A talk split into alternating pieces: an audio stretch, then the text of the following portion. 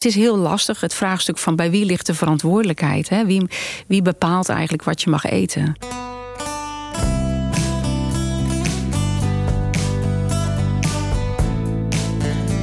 Als je gezond eet, is dat niet alleen goed voor je lichaam. Het helpt je ook om, zoals we dat noemen, mentaal fit te blijven. Maar juist als je veel aan je hoofd hebt, schiet gezond eten er snel bij in. Die kroket in de kantine longt. En na een lange werkdag is een afhaalpizza wel zo makkelijk. Dat is natuurlijk niet zo erg als je het af en toe doet. Balans, dat is het toverwoord. Maar hoe krijg je dat nou voor elkaar? En wat kunnen werkgevers doen om ons te helpen gezonder te eten? Hoe belangrijk voeding kan zijn, weet ik uit eigen ervaring. Een paar jaar geleden kreeg ik diabetes 2. Dat kwam niet zomaar uit de lucht vallen. Overgewicht en verkeerde voeding speelden daarbij een rol. Wat de juiste voeding kan zijn bij het te lijf gaan van dit soort medische klachten, hoor je verderop in deze aflevering. En hoe goed eten je meer kan helpen om beter te presteren op je werk. In de podcast Fit for the Job onderzoeken we hoe je fit wordt en hoe je dat vervolgens ook blijft, mentaal en fysiek. Niet alleen jij als individu, maar ook je collega's en medewerkers. Mijn naam is Jan van der Hogen. Ik ben strategisch arbeid- en organisatieadviseur bij ArboUnie. In elke aflevering van deze vierdelige serie praat ik met experts uit het veld. Van bedrijfsarts tot vitaliteitscoach. Het recept voor een gezond lichaam is eigenlijk heel simpel. Goede voeding en genoeg sporten. Maar wat te denken van een gezonde geest? Het een kan niet zonder het ander. We zullen het dan ook hebben over mentale fitheid. Wat is dat nou eigenlijk precies? En hoe ontspan je de geest in drukke werktijden? En welke rol heb je daarin als werkgever? In deze aflevering praat ik met Angelique Slootweg, vitaliteitscoach bij ArbeUnie. Zij is opgeleid als orthomoleculair therapeut en kan ons alles vertellen over hoe de juiste voeding ons fitter kan maken voor het werk. Maar eerst wilde ik weten wat het dan precies is: orthomoleculaire therapie. Orthomoleculaire therapie is gericht op het ja, herstellen van systemen in het lichaam, biochemische processen met voeding. En nou, je gaat kijken naar wat, wat eet zoal iemand, hè, waar komen die klachten vandaan en hoe kan je die processen weer, uh, ja, eigenlijk weer, weer gezond krijgen. En hangt voeding dan samen met bepaalde klachten? Zeker, ja. Heel veel klachten, chronische klachten, komen voort uit ja, bijvoorbeeld toch een ontregeling in de darm. In de samenstelling van de bacteriën in de darm. Uh, en je kan dan ja, denken bijvoorbeeld aan astma, eczeem, uh, maar ook diabetes is een ontregeling van het systeem in, in het lichaam. En die systemen, ja, die kun je allemaal beïnvloeden met voeding. Dus een aandoening als diabetes of astma heeft gewoon een relatie met voeding. Zeker. Eigenlijk alles wat je eet heeft een functie in het, in het lichaam.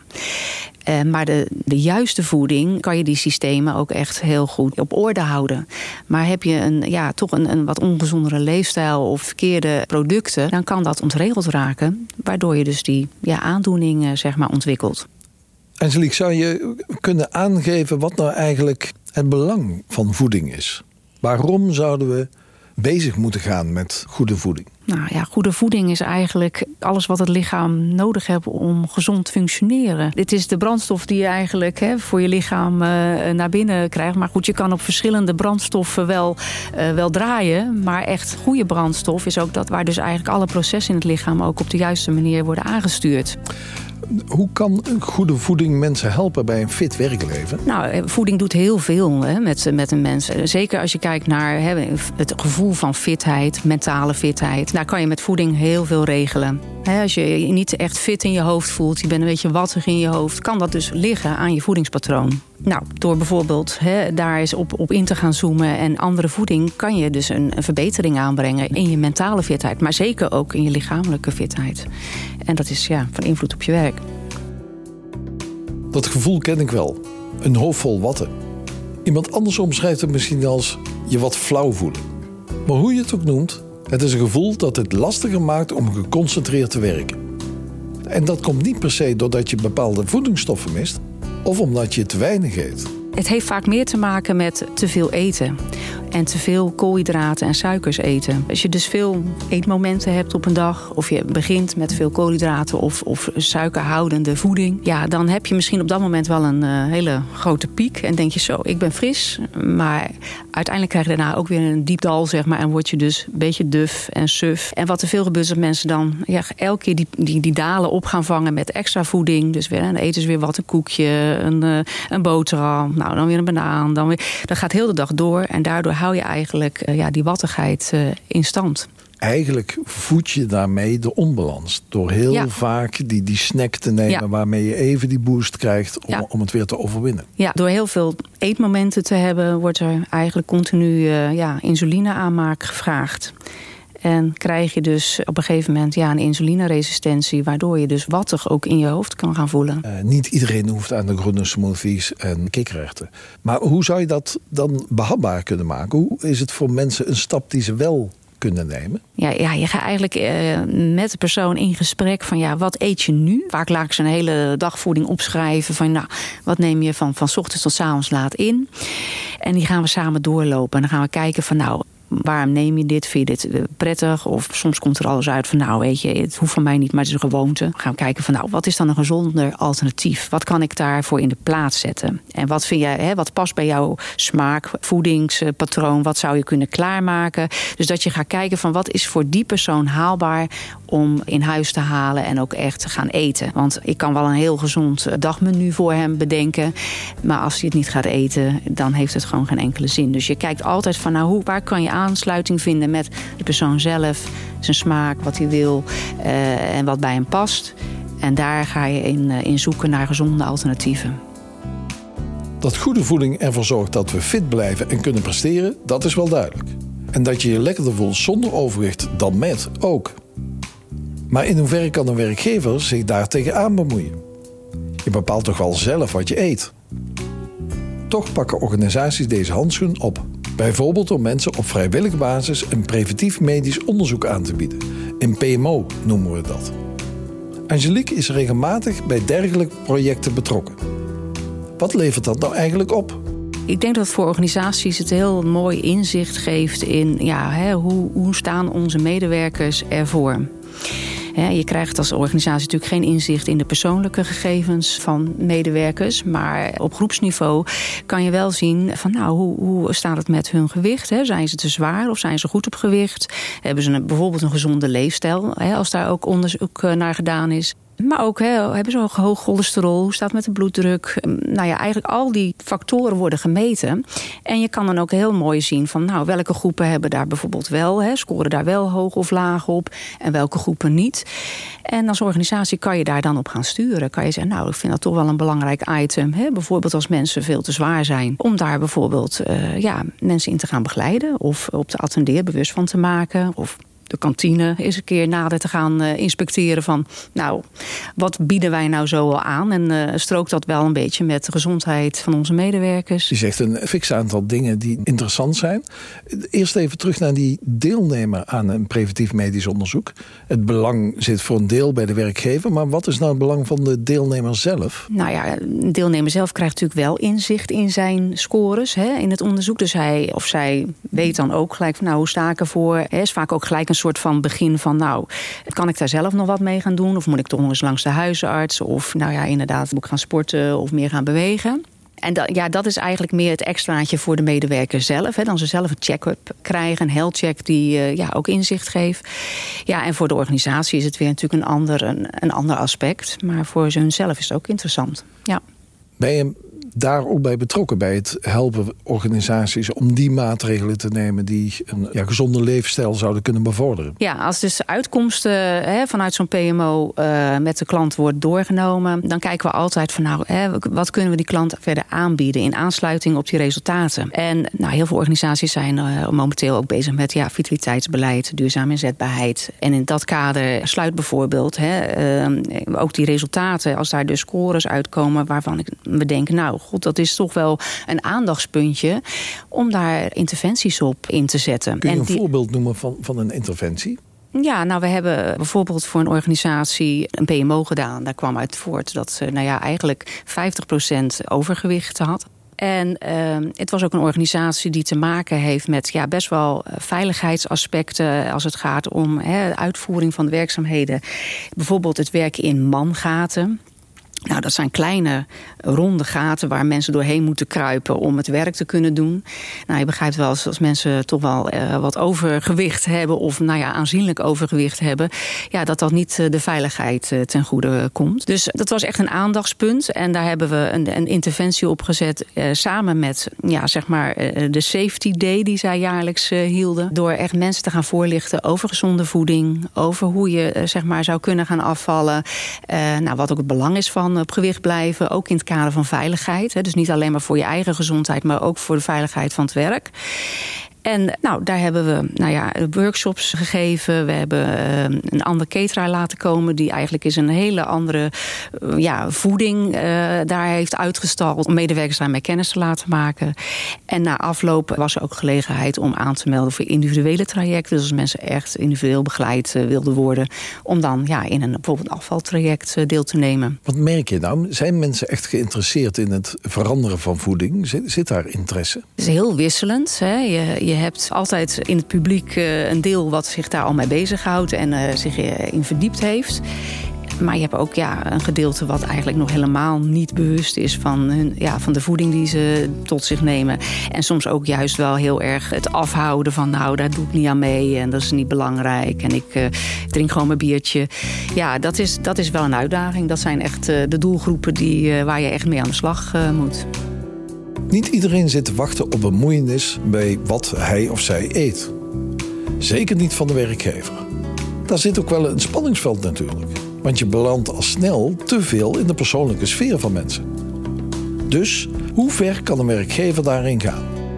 Ja, dat is echt een hele moeilijke discussie. Wanneer de leefstijl gerelateerd is aan bijvoorbeeld echte verzuimcijfers. Hè? Dus als je, als, het, als je het kan zien van nou iemand is heel vaak afwezig, ziek. En nou er is een verband met die leefstijl.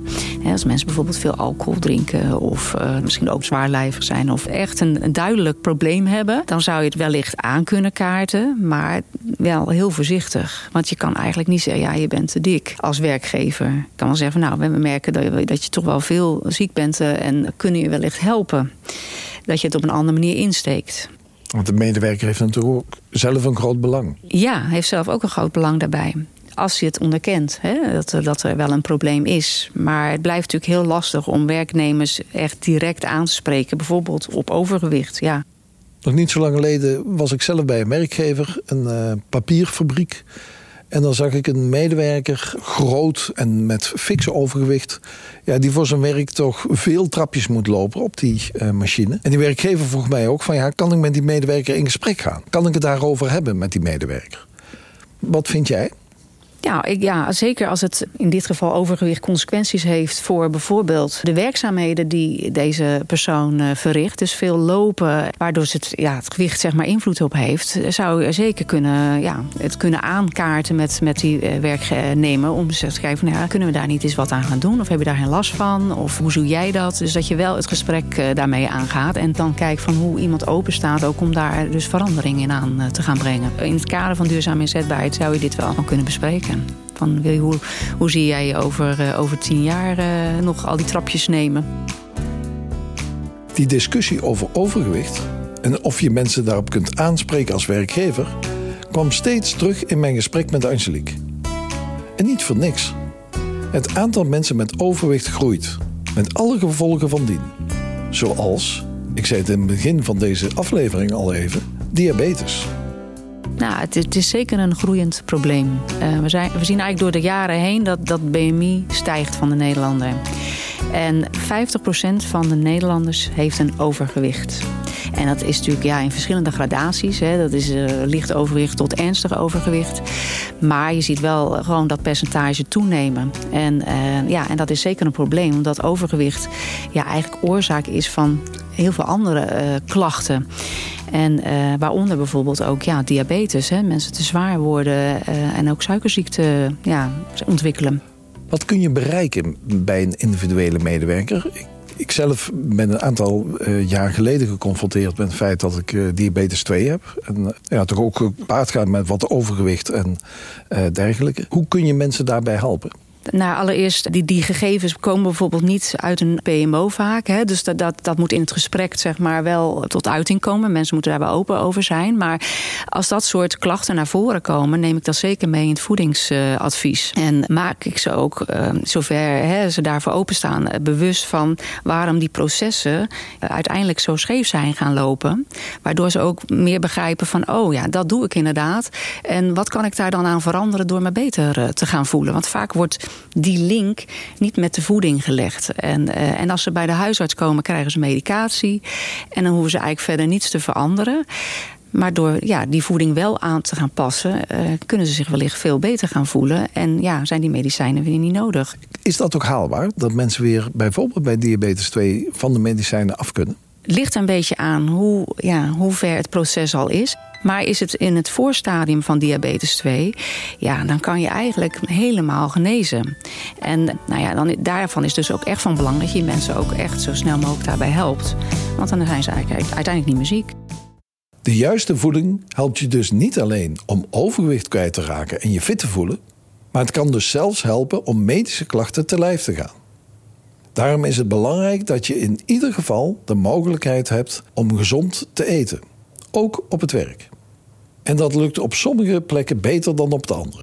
Ook dat is heel verschillend. Het ligt een beetje aan het beleid komt steeds grotere bewustzijn van ja, wat doet die voeding nou? En ook werkgevers hebben wel steeds meer het gevoel van ja, wij willen eigenlijk niet bijdragen aan een ongezonde leefstijl. En, en als het gaat om duurzame inzetbaarheid en vitaliteit van medewerkers, ja, waarom zouden we dan slechte ongezonde voeding aanbieden?